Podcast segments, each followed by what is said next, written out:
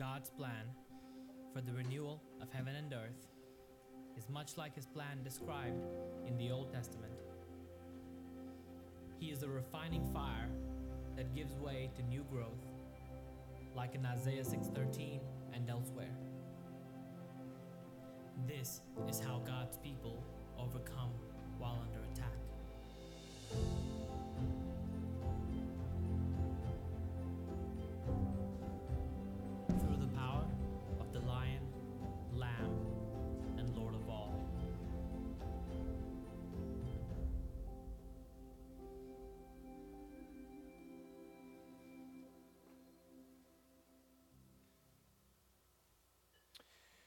Would you stand with me for the reading of God's word in the scriptures, starting in Revelation chapter 4, verse 6b through 11?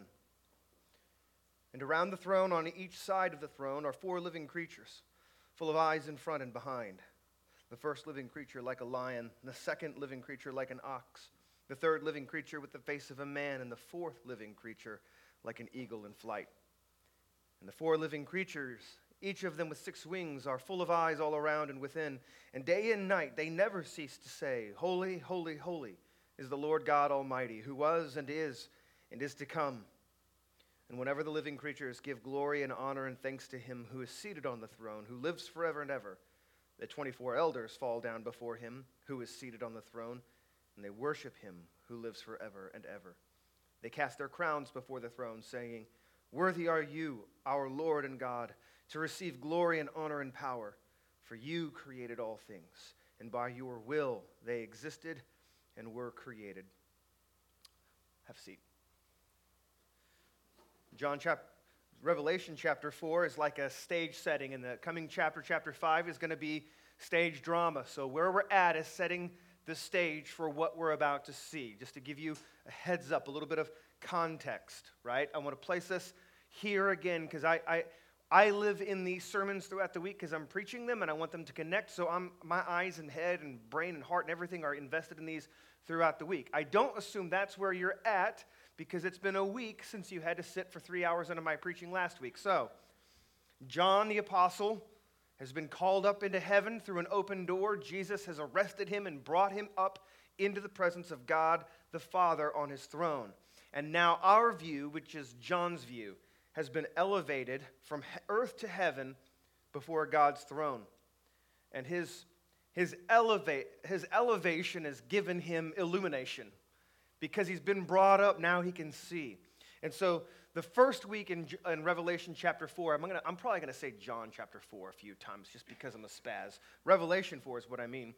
Uh, the, the first week of, of chapter 4, we saw that we can overcome, we as Christians, we overcome the chaos of the world by being overwhelmed by the glory of God. The, the chaotic confusion, the warring, the futility, the depression, the anxiety, the scariness, everything is overwhelming. We are aliens in an environment that in, in, an environment that only either wants to force aliens to adapt and become naturalized or wants to kill you and cast you out. That's, that's where we live. And so we overcome the chaos of this world by being overwhelmed by the glory of, the God, uh, of God the Father on his throne, who is over all of those things.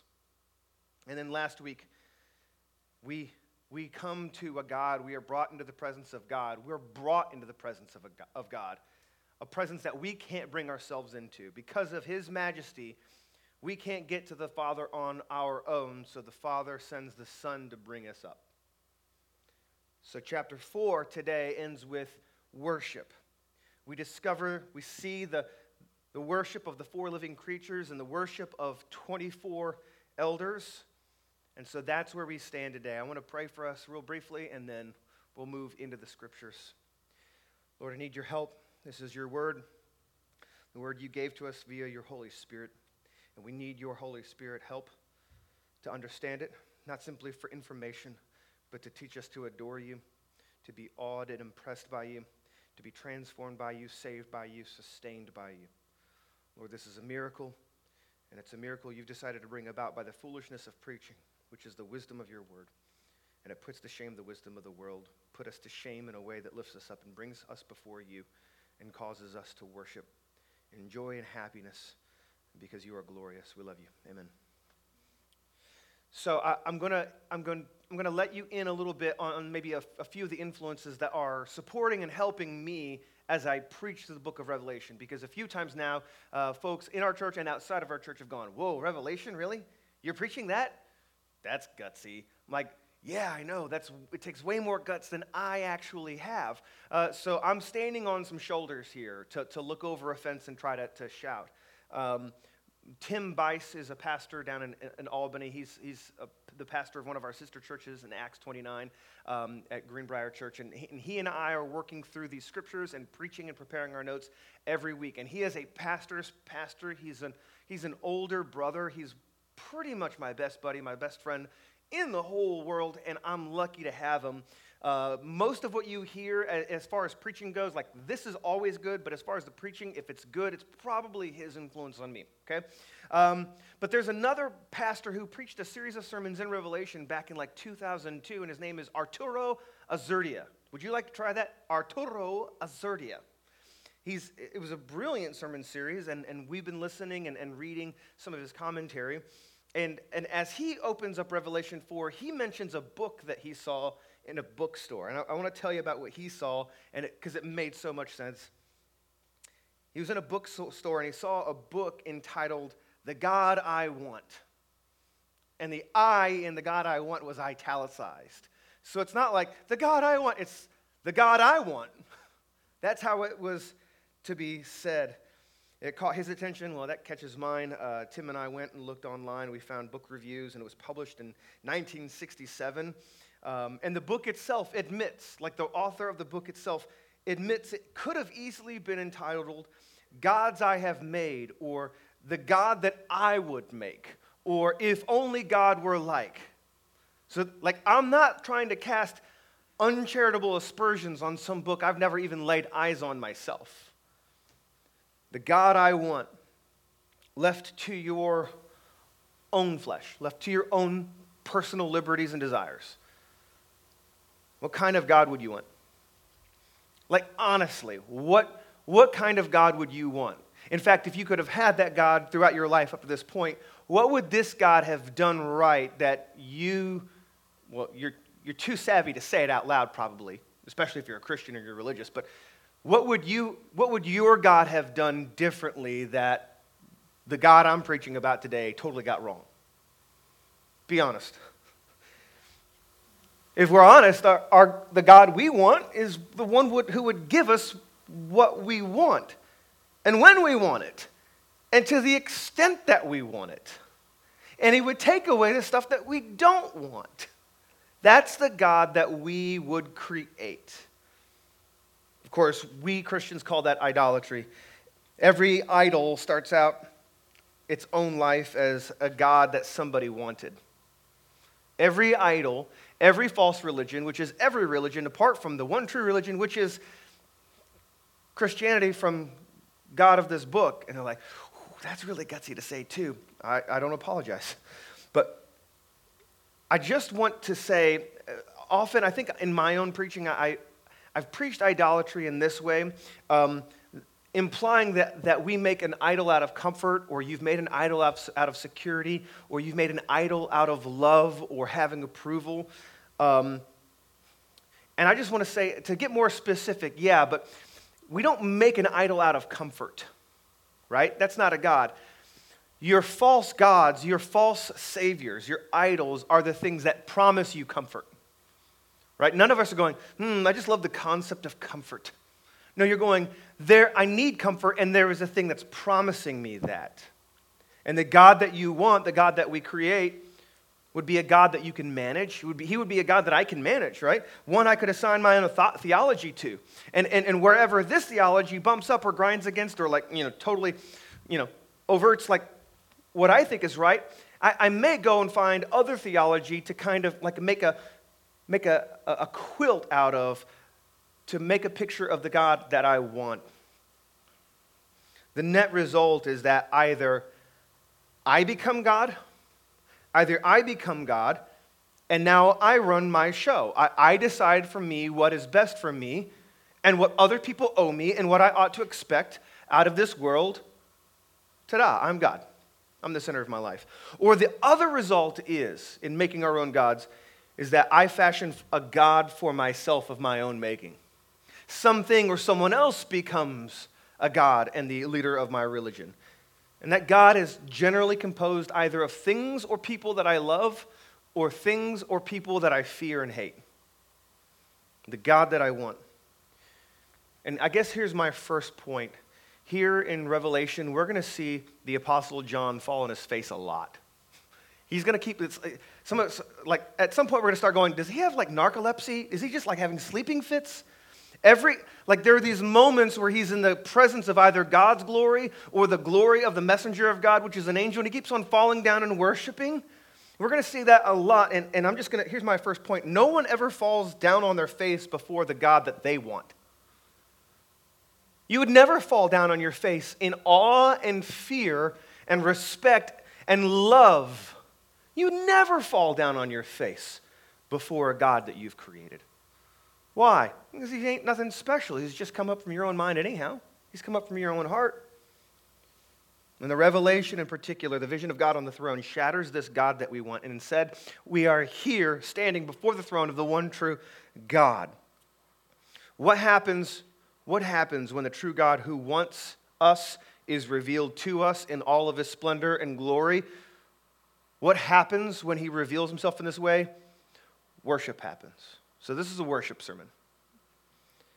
Next leads me to my next point. You're like, wow, we're popping right through, getting point two already. Don't get ahead of yourself. Um, second point is worship is a reflex to revelation. In fact, I would say my, that if there is any main point, sometimes we're like, are we sure Matt has a main point anyhow? Here's probably the main point of today's sermon, which is worship is a reflex to revelation. You see it and you go, whoa, and you worship. Like for those of you men who the first time you laid eyes on the lady who then became your boss, you were just like, whoa, you caught that, did you? Cool, thanks. I'll be here all week. Um, you went, whoa. It was revealed to you the first time you laid eyes on your dream home or your car, laid eyes, the first time, like some of, some of you who like, like are sports nuts, like you, you, you can go back to the moment where you became a sports fanatic, like the first time you're like six and your dad brought you to the baseball stadium and you walk through the tunnel in the, in the, in the stadium and you look and you come and the whole thing opens up and you see this wonderful, it's revealed to you, this field, this stadium, and you're like, whoa you begin to worship, something gets stirred up. It's some sort of enjoyment that reflexively turns into outward pouring of, this is great, that's awesome, that's bigger than me, this is so cool, I want that, I want to be part of that, I want to be around it. Worship is a reflex to revelation. I'll even say as a reflex because it's involuntary, it, you can't stop it, it's going to happen. I want us to look at reflexively what happens to those who are in the presence of God in John chapter 4. Let's read verse 6b through verse 8. Let's read it again. Around the throne, John saw that on each side of the throne are four living creatures full of eyes in the front and behind. That sounds weird. The first living creature like a lion, the second living creature like an ox, the third living creature with the face of a man, and the fourth living creature like an eagle in flight. Sounds like something from Power Rangers. The fourth living creatures, each of them with six wings, are full of eyes all around and within. And day and night they never cease to say, Holy, holy, holy is the Lord God Almighty, who was and is and is to come. All right, let's, let's handle some of this. The, these four creatures, they actually resemble the four creatures that we see in Ezekiel's vision in Ezekiel chapter 1. I mentioned that last week in the sermon, so you can go back and refer to that. But in Ezekiel chapter one, these are the four creatures, same guys, right? And they also resemble the creature in Isaiah's visions. One of them refers to these beasts, these beast like things, as, as angels. One of them refers to them as cherubim. Another one refers to them as seraphim. So, what do I do with that? How, how am I going to lead you to do with that? After much studying, here's what I have.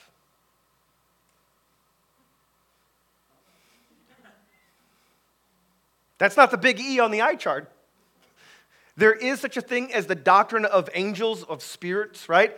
Uh, it's called angelic theology, right? Or that's not even the technical term. I just, angelic theology, it's not even the big E on the eye chart.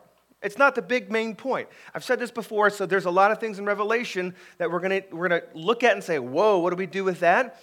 If we need to be dog people and not cat people. And that's not because I like dogs better than cats, but here's why.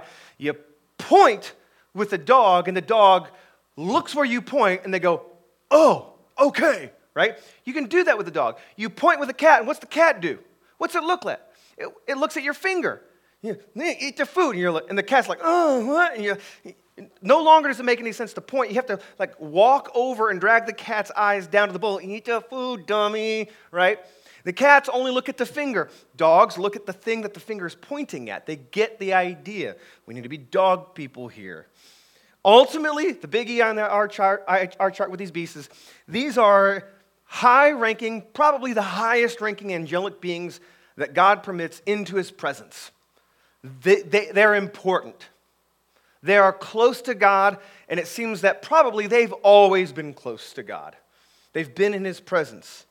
This is apocalyptic language. The physical forms are symbolic, they have real literal mean, meanings behind them. If you want to get into the metaphor, the simile, fine. There's a lion shaped beast. Lions are king of beasts, even historically, even in antiquity. So they reflect the idea of nobility and royalty. Jesus in the next chapter is going to be likened to a lion. So clearly, there's a beast there to represent and reflect the nobility and the kingliness of, of God.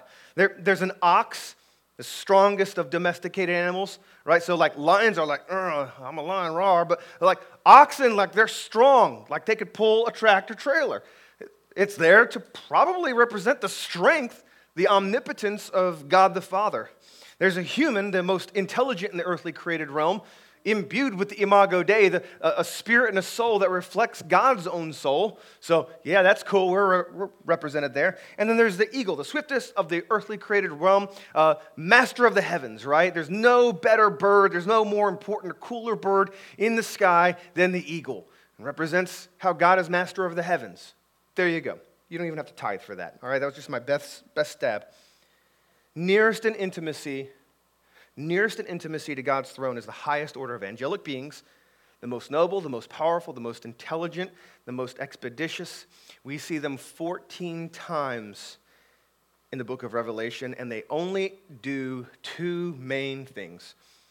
They serve as administrators of God's judicial activity. Can you say that like normal people? They obey God and do what he says. Right? We're going to we're going to see God the Father from the throne go, do this. And one of the beasts is going to do it. And he's going, let this happen. And another beast is going to do it. And he's going to undo that. And a beast is going to do it, and so on and so forth, right? The other thing that we see them do is right here. They give themselves to the act of worshiping God. When? When does the scripture say? All day and all night, night and day. All the time. They seem to be heavenly worship leaders, just like the 24 elders follow their lead in worship. They got eyes that can look in every direction, seems something akin to omniscient. There's only one person who is omniscient, which means all knowing, all seeing, and that's God. But these things are covered in eyes, indicating to us that they not only see a lot, but they've seen a lot. They can see a lot because they've been given this gift to be able to. They've seen all things in heaven and earth, earthly circumstances, people, places, times, ideas. They, they've been there in the presence of God to witness alongside of God the outplay of all of human history and his sovereignty over those things. And even with all of those eyes that can see everything, where's their attention? Their focus, their attention is captivated with the God on the throne. They can see anything. We're going to get back to this in a couple minutes, but they can see anything. They have seen anything and they're just captivated by God on the throne. So their eyes are all over the place, yet it's their eyes that are fixed on Him and they take prominence. Just as a side note, um, it's okay to repeat worship choruses. Anyone get that? Like anyone heard like, oh, these worship songs are just like the whole chorus over and over and over for 20 minutes. Listen, I'm, I'm kind of personally with you. Like, those are worship battles that people get into. I want them hymns with the deep and complex and theologically sound words. I'm like, I'm about that life, homie. That is my kind of hymn. Okay, that's my kind of worship song. And other people are like, let's go. David Crowder, Chris Tomlin. I, those are the only two Christian artists I can name. I don't listen to Christian music very much. But like the guys who, like, it's 30 minutes of college kids in an arena, and there's like candles and, and, and, and, and cell phones taking pictures, and it's just, you know, my glorious, my glory, 30 minutes. Like, I'm with you if you're like, I'm not so much about that. Like, yeah, get me a Gatorade and a cushion. I need to take a break after 10 minutes. That's because I'm a bad Christian and bad pastor. But the beasts, that's their jam. What's their hymn? What is that? What they, they what is that? What do they repeat? All yeah, holy, holy, holy is the Lord God Almighty who is and was and is to come. Verse 8, the four living creatures, their eyes are full around and within, day and night. They never what? Cease. They never cease. Maybe they got some other worship tunes. Maybe they're singing some Michael W. Smith or, or old school Amy Grant. Don't know. But what we got is they're definitely got something on repeat. Okay?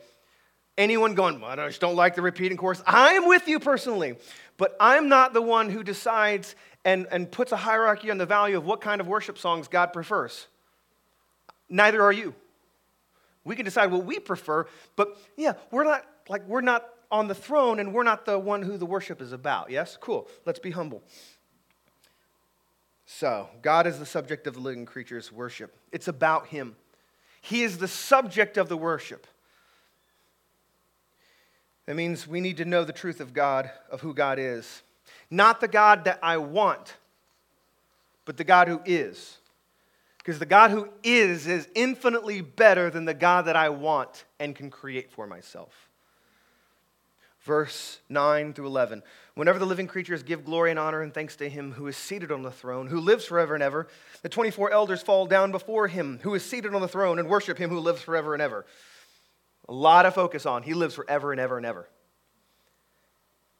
They cast their crowns before the throne, saying, Worthy are you, our Lord and God, to receive glory and honor and power, for you created all things, and by your will they existed and were created. So we got the beast, and now we got these 24 people, these elders, and it's a specific class of beings. They're, they seem to be human beings. We covered this just briefly last week, but they seem to be human beings, and they may very well be. This is theology we're writing in pencil, right? They may very well be 12 church fathers, the apostles, and they may be 12 sons, the, the, the father, the Old Testament fathers, the patriarchs.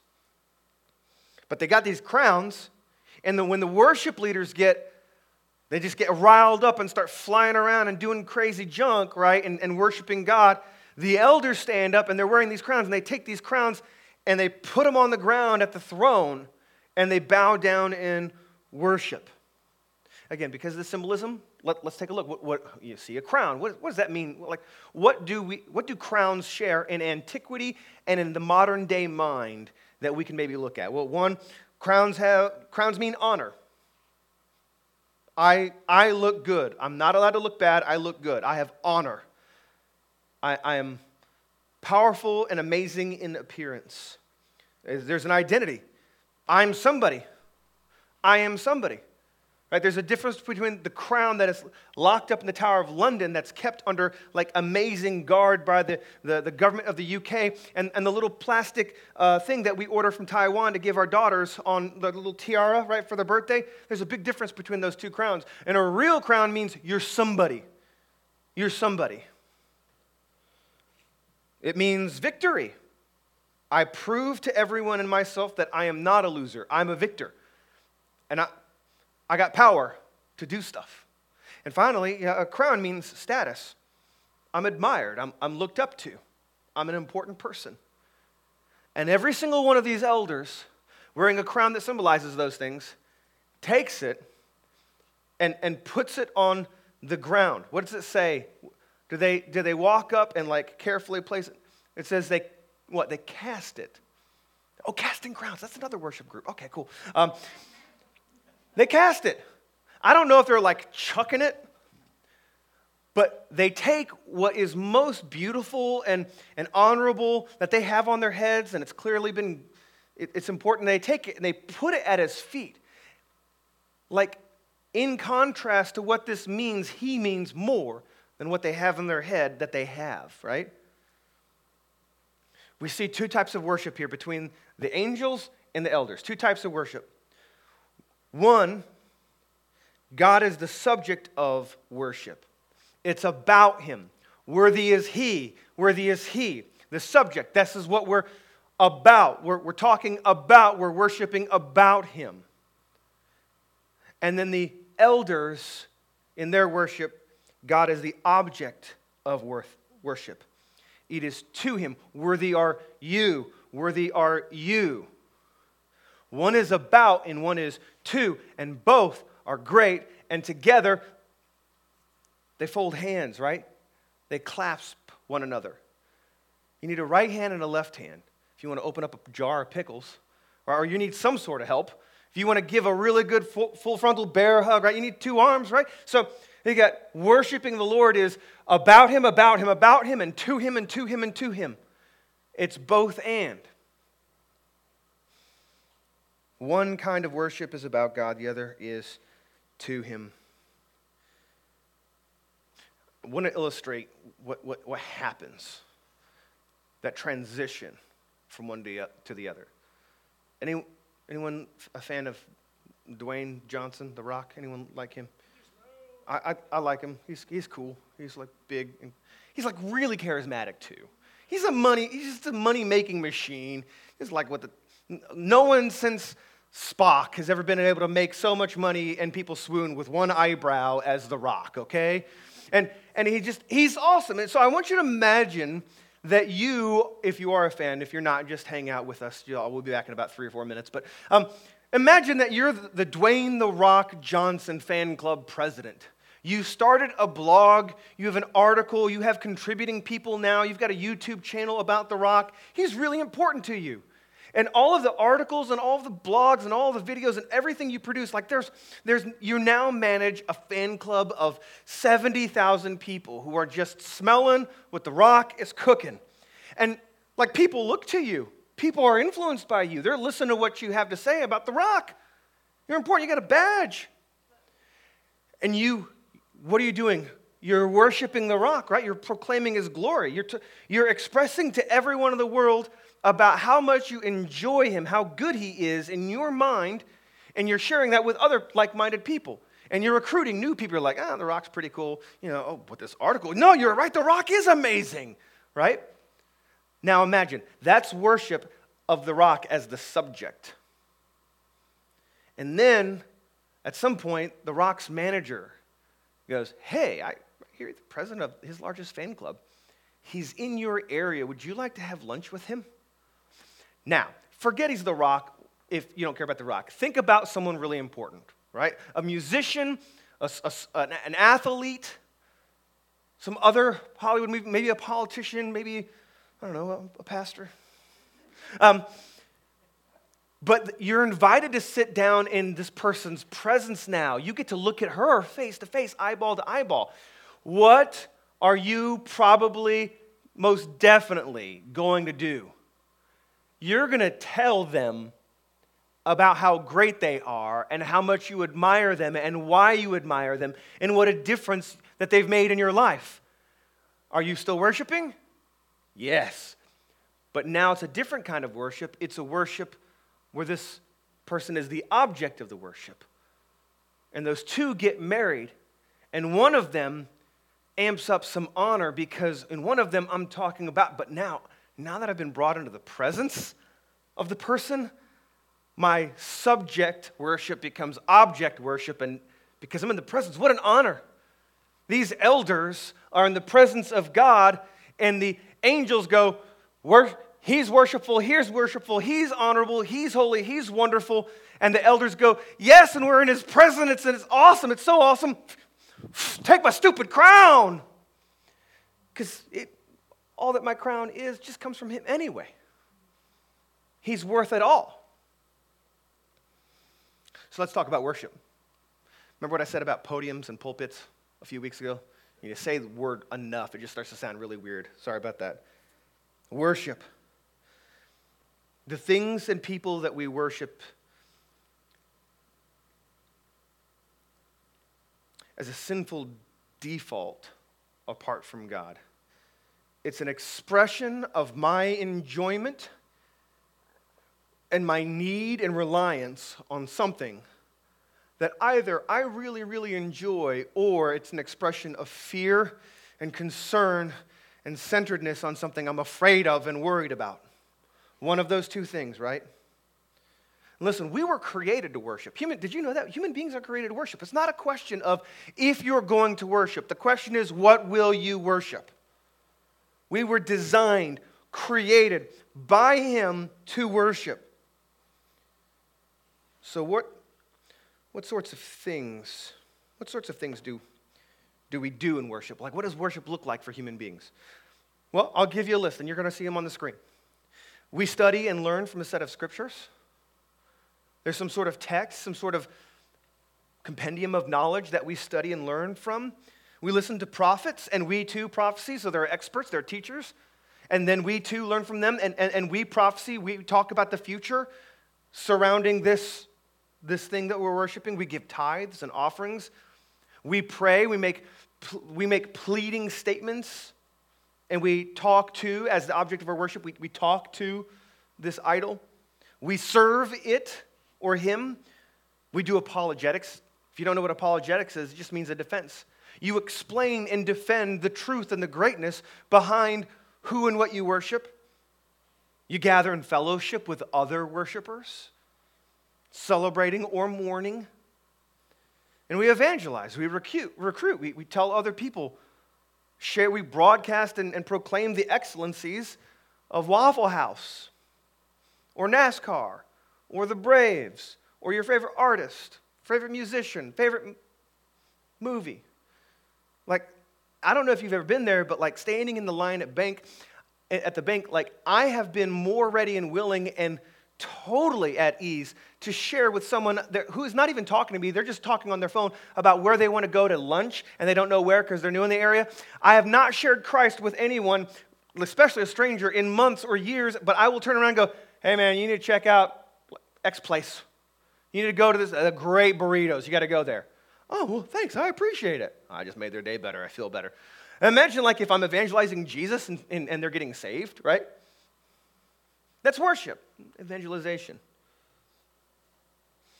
Now, what I'm about to say may, may kind of get us to a place of offense. Uh, I, I don't know.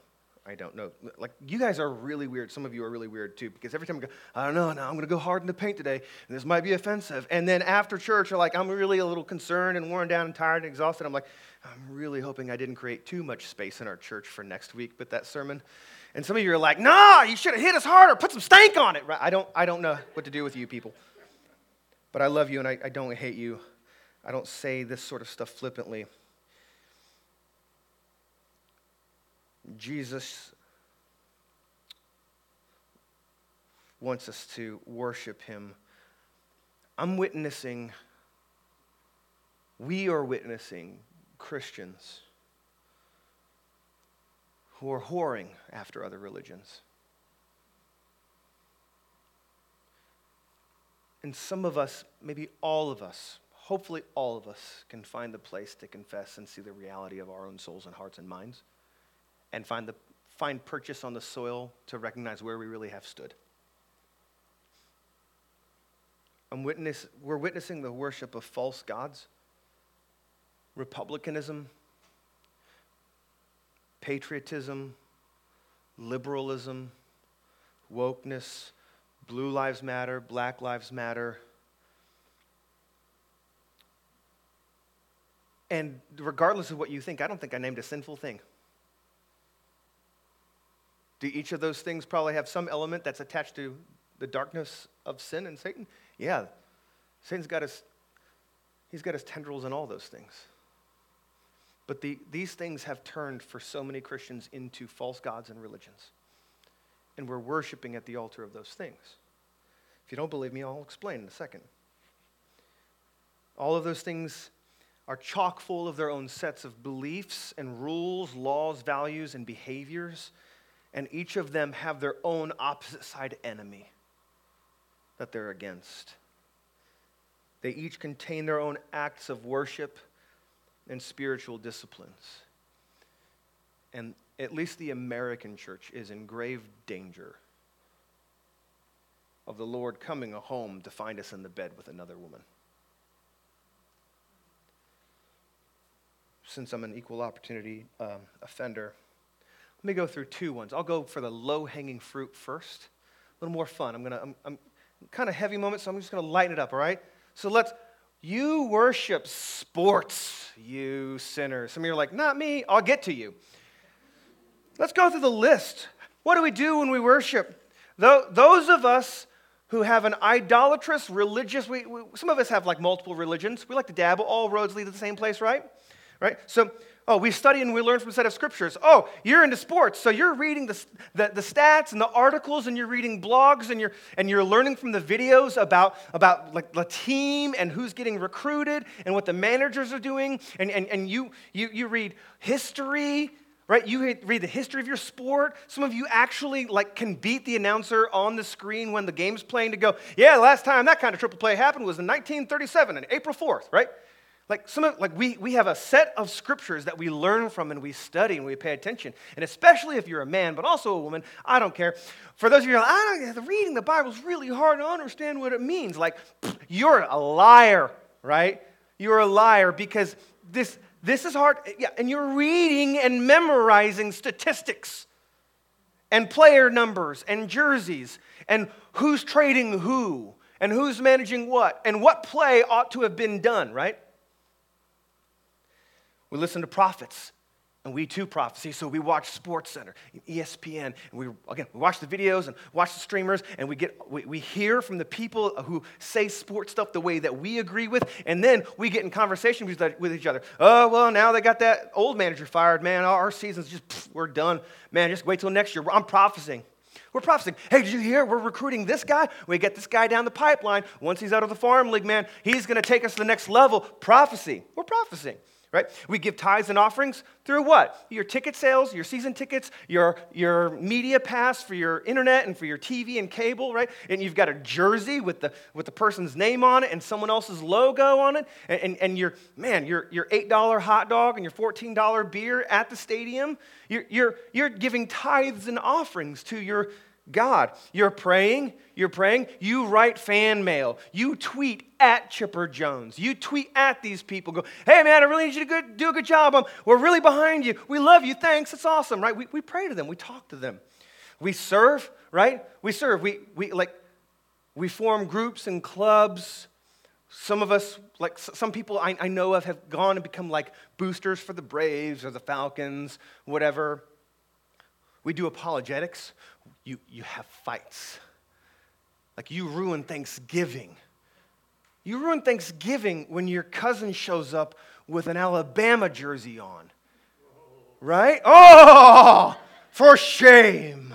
For shame. Thank you for interacting. More of you. Come on, join. Right? Shame. And we have debates about why the Tide are stupid and why Michigan is the best. Okay, I put the ball on the tee, but I just get a nod. Okay, cool. And Ohio State, mm, let's not even start, right? We, we do apologetics, we debate, we defend our team.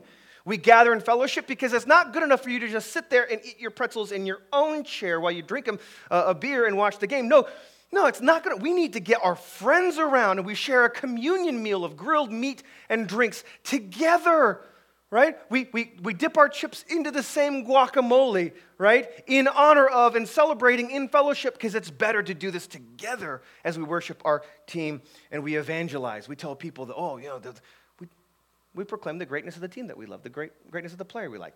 That's the low hanging fruit. You guys got me? Cool. Let's go for the harder one.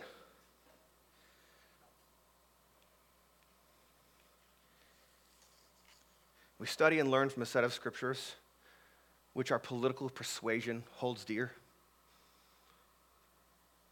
I'm not going to name anything, anything bad. I'm just going to go like the Federalist Papers or the Bill of Rights or the Constitution. judgments and precedents set down, set forth by this Congress or that Congress, or these letters and these, these statements and philosophies from this president or from, from that judge on this court. And we study, and these are our scriptures.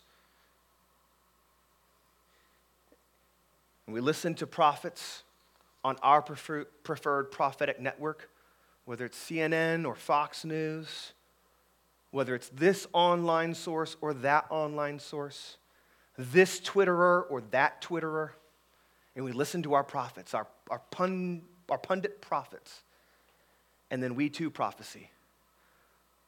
Oh no. I have a dark prophecy, my friends. If they, if they steal this election and keep Trump out, oh, it's terrible. Everything's going to blow up. Kittens are going to explode in the streets. You know what's going to happen if we don't get Biden in? More Trump. Kittens are going to explode in the streets. They're going to take this away from you. They're going to take that away from you. They're going to put us in camps. No, they're going to put us in camps if we don't win. Both sides, all sides, got this prophecy of this heaven that our side can bring about and the hell that the other side will bring about. Like any of you in a place where, if you have social media, maybe Facebook, are any of you in a place where you see like friends of yours who are left to you and maybe right to you, like they start saying that they start using the same memes about each other and like, yeah, they're, they're using the same meme. Who, which one of you is right? None of them. No one's right here. We give tithes and offerings through political contributions. We pray, we write letters to our senators. We tweet at and send emails and Facebook posts. Through the tithes and offerings, we get bumper stickers and banners for our houses and front yard signs. We serve, serving in campaign committees, making phone calls, licking letters to put in the mail for people. We do apologetics. We get in there and ruin Thanksgiving, just like last year. But last year was about Alabama. This year, it's about the presidency. We ruin Thanksgiving because we do apologetics, defending he's a good man and he needs to be the president. And you guys are really, really bad. And you're, you're ruining the country. And you're part of the problem if you're thinking I'm talking about your guy bad right now. I didn't say a name. I don't have a name to say there. Both sides are saying that sort of apologetics. We gather in fellowship. It's rallies and like boat parades and street parades. It, it's, it's online worship together. We get together and we, we have chants and we evangelize. We evangelize our political persuasion, our political party, trying to win folks over. It's worship. And it's the sort of worship is, who, that's reserved as the subject and object for only one person, only one thing. And it's the one we're in the presence of right now with John on the throne. I want you to see that there's two kind of, two kind of categories of worship, like two categories of the false gods that we worship, right? We got, we got basically what I might call positive gods and negative gods, but they are both gods. Positive gods are things or people that we like, that we want, we dream about, we're hopeful and expectant about these things. We're trusting and believing that they're going to fulfill our lives in some rescuing way. They're going to make our lives better. Not just make our lives better, but they're going to rescue us. It could be a partner, a boyfriend, or a girlfriend, or a spouse, or a house, or a car, or a career, right? Or a vacation. It could be any good and or neutral, non-sinful thing. But it, it now becomes a, a saving, rescuing force in your life. Or there's a negative God, there's a negative view to this. This is things or people that we fear. They, they've caused or we believe will cause us great pain and difficulty. And if, and if we don't pay constant attention to them, they'll wreck everything about our lives. So, this is your terrible boss, your crappy job, your ex, your abusive mom, your neglectful dad, the opposing political party's leader, you see, whatever is at the center of your world, that's your God. And you're either really hopeful and expectant and loving and you'll do anything to please them, or you really hate and fear and worry about it. and you'll do anything to keep it from harming you and getting at you. But they're at the center. Whatever has your mind, your heart, and your work captivated, that's a God, that's an idol. And you'll worship it. You'll worship it with joy and pleasure and ecstasy, or you'll worship with fear and distress and concern it's like a heavy, heavy thing at the center of your soul, at the center of your life. And it's a, its gravity well is so great that your thinking, your feeling, your speaking, your doing is caught in its orbit. And your whole life is revolving around either this thing that or person that you love or this person that ruined you. And you, you can't move forward. And you're always going to have a limp. And you'll never be better. And no, you can't ever trust anyone ever again. And your thoughts keep going back to the pain and the brutality and the abuse or the rejection or the neglection that they issued forth upon you and sinned against you with. Positive gods and negative gods. And every false God makes promises that you believe will lead to satisfying your soul. Every false God makes promises you believe will lead to satisfying your soul. So it's either comfort or security, approval, love, inclusion, friendship, peace, pleasure, provision and none of those things are sinful to want. Again, I said a little while ago, we were designed to want those things. God is not looking at any human being, Christian or not, going, How dare you want to be comfortable? How dare you want peace in your mind and your heart and your soul? It's not a sin to be thirsty, it's a sin to drink from the toilet. Oh, that's a snappy, witty saying. Cool, I stole it. But is it biblical? Yeah. Jeremiah chapter 2, verse 13. Jeremiah 2:13 says, "My people, God says, my people have committed two sins. They've forsaken me, the fountain of living waters, and they have hewed out, they've dug out cisterns, well for the, wells for themselves, broken wells that can hold no water." Those are sins in God's view, and he's the only one whose view counts. My people keep on committing two sins. They don't want me, the source of the water, and they're thirsty. And then they go trying to dig their own wells, finding water for themselves. That's a sin. Like the big deal about Adam and Eve, especially Eve and Adam with like the fruit, is not like the, the fruit was bad and it was a they broke a rule. No, God goes, you're made in my image and I'm supposed to fulfill you. you I'm supposed to, I'm, I'm, you're supposed to find me so enjoyable and wonderful and trustworthy that you'll always do what I say to do and you'll never do what I tell you not to do because you trust me and find me worthy to run your lives. And at some point, Adam and Eve go, eh, but really? That's what it's about. Can we really trust you? Are you really that good? Because I'm hungry and I'd like to eat something. And God goes, I made all of this and it's good for you and I've given you freedom. Enjoy. And you go, yeah, but what about this? And the problem with the fruit is not that it's bad. God made everything good. Right? They were digging a well looking for something that they only are supposed to get from God Himself in the first place. So, what are we going to do with these truths? What are we going to do with John? I'm sorry, I said it. Revelation chapter 4, written by the Apostle John. I want to offer three things. Number one, I want, to overcome, I want us to overcome the false gods that demand your worship by being overwhelmed by the one true living God. You don't overcome these false gods by going, I'm going to decide to hate these false gods. I'm going to, I'm going to hate sin. That's how I'm going to keep from sinning. I'm going to hate sin. The way, the way to the way to overcome sin is to love God. And then as He changes the way you think and feel, then you start getting to do whatever you want to do because He's changed what you want. So I want us to overcome these false gods that are demanding our worship, making these promises, and I want us to get our eyes on the one on the throne. I want us to listen to the words of the beasts and the elders going, Holy, holy, holy, worthy, worthy, worthy, alone, above anything and everyone else. And get our eyes on Him. Number two, I want us to confess and repent of the false gods that we've been captivated by and that we've been worshiping. You got to name it. You need to name it. Some of us today, maybe I didn't name your particular brand of poison. Maybe you're like, I'm not that political. I don't really care about sports. Cool. But you've got your poison. And if you have shied away as you've been listening and thinking, and, and if you've shied away from reflecting and starting to let the Holy Spirit, the Lord, work on you and, and start to chew on this word, this sermon today, I want, I want to urge you don't shy away. Confess in your heart and confess to the Lord, and maybe even confess to one another. Name and identify, realize who and what it is that you're worshiping in a way that only deserves and belongs to the Lord.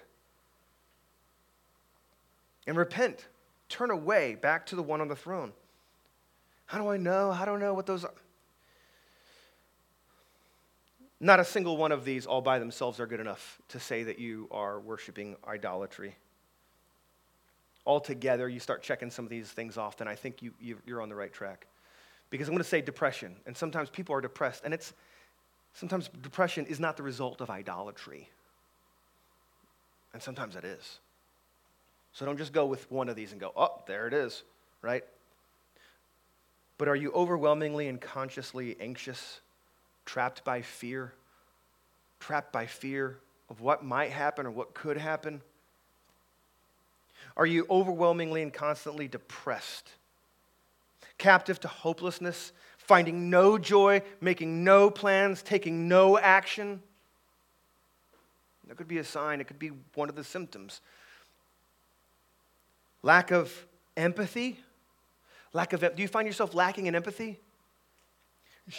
shaming others, angry at others who don't think like you, blasting other people, even if not on social media or in public, in your own mind. Those idiots not wearing masks at Walmart, they're ruining everything. I hate them. They need to be locked away, they need to be punished. They're idiots, they're stupid. They're not smart like me because I wear a mask. I'm better. Those idiots who are closing the bars and the restaurants and won't let us go to Six Flags. I want to go to the concert and sing Van Halen directly into the other person's mouth if I want to. It's America. And they're all living in fear and they're wrecking everything. They're stupid. And if they only were smart like me, we'd get back on track. No empathy. No empathy. No room for any patience or charity of what someone else's motives might be. That, that might be a sign that your false religion has led you either to become an apostle, a high lifted up servant of the religion, or you yourself are the God deciding who and what is evil or good. Obsessed with the news, just obsessed with the news, the social media, the health department like updates you're just constantly clicking. Listen like if you're like checking the coronavirus every day the numbers like cool. Be informed be informed. Watch the news watch the news. I'm not going to pick your news channel for you. But if it's the incessant click and i've got to go and check it out. I've got to check it out. It's eight times today that i've looked at my stocks my portfolio my, my retirement fund then i'm constantly checking in with some god that i'm either afraid is going to wreck everything i've got to manage it or I've got to constantly check in and make sure that my God is on task because He's great and good. He's going to save my life. One of the reasons why I say anxiety and depression is because any of you anxious? Depressed? Are you guys worn out? I'm exhausted. All right? And we're only three years into 2021. like Facebook and Twitter and church and family, everything exhausting. It's because false gods suck the life out of you. They don't give life, they take it away. These false gods, in, their wor- in your worship of them, they require you to become a beastly worship leader. They require you to have eyes covering you. Aren't you tired of having to be an expert on everything and see and know everything and be completely consistent every time you discuss some subject of consequence with other people? Like the idea that you might go, as a Christian, yeah, man, killing babies is really bad, abortion is really bad. Don't you care about the children in Africa, though? If you are really pro life, uh, I. Okay, I, I, care about the children in Africa. Don't you care about our military? Yes, I care about them too. Like, apparently, we're going to be required to be experts and comprehensive and omniscient in everything if we're going to speak up on anything or do anything. It's taxing, it's exhausting. And the false worship and religious and the religious worshipers of those false gods require that of, this, of us. You're supposed to have eyes that can see and know everything. Otherwise, shut up. It's impossible to be an expert who's completely consistent about politics and religion and race and abortion and justice, the economy, Corona, Dr. Fauci, and Bernie, Bernie Sanders' mittens. I mean, just, you don't, you don't have what it takes. You don't have what it takes. It's exhausting. And all those false gods do is make promises to you that just pull you deeper and deeper and deeper into the exhausting pit as it just taxes and takes from you. You know something really interesting? He's got these worship leaders, these angelic beast like things, and they covered in eyes. They've seen everything. They've seen everything. The beasts know who killed JFK. The beasts know about Area 51 and areas 1 through 50. They know about the Bilderberger Committee. They know everybody that the Clintons have been involved with and the Bushes. They, they've read all the CIA files and the KGB files.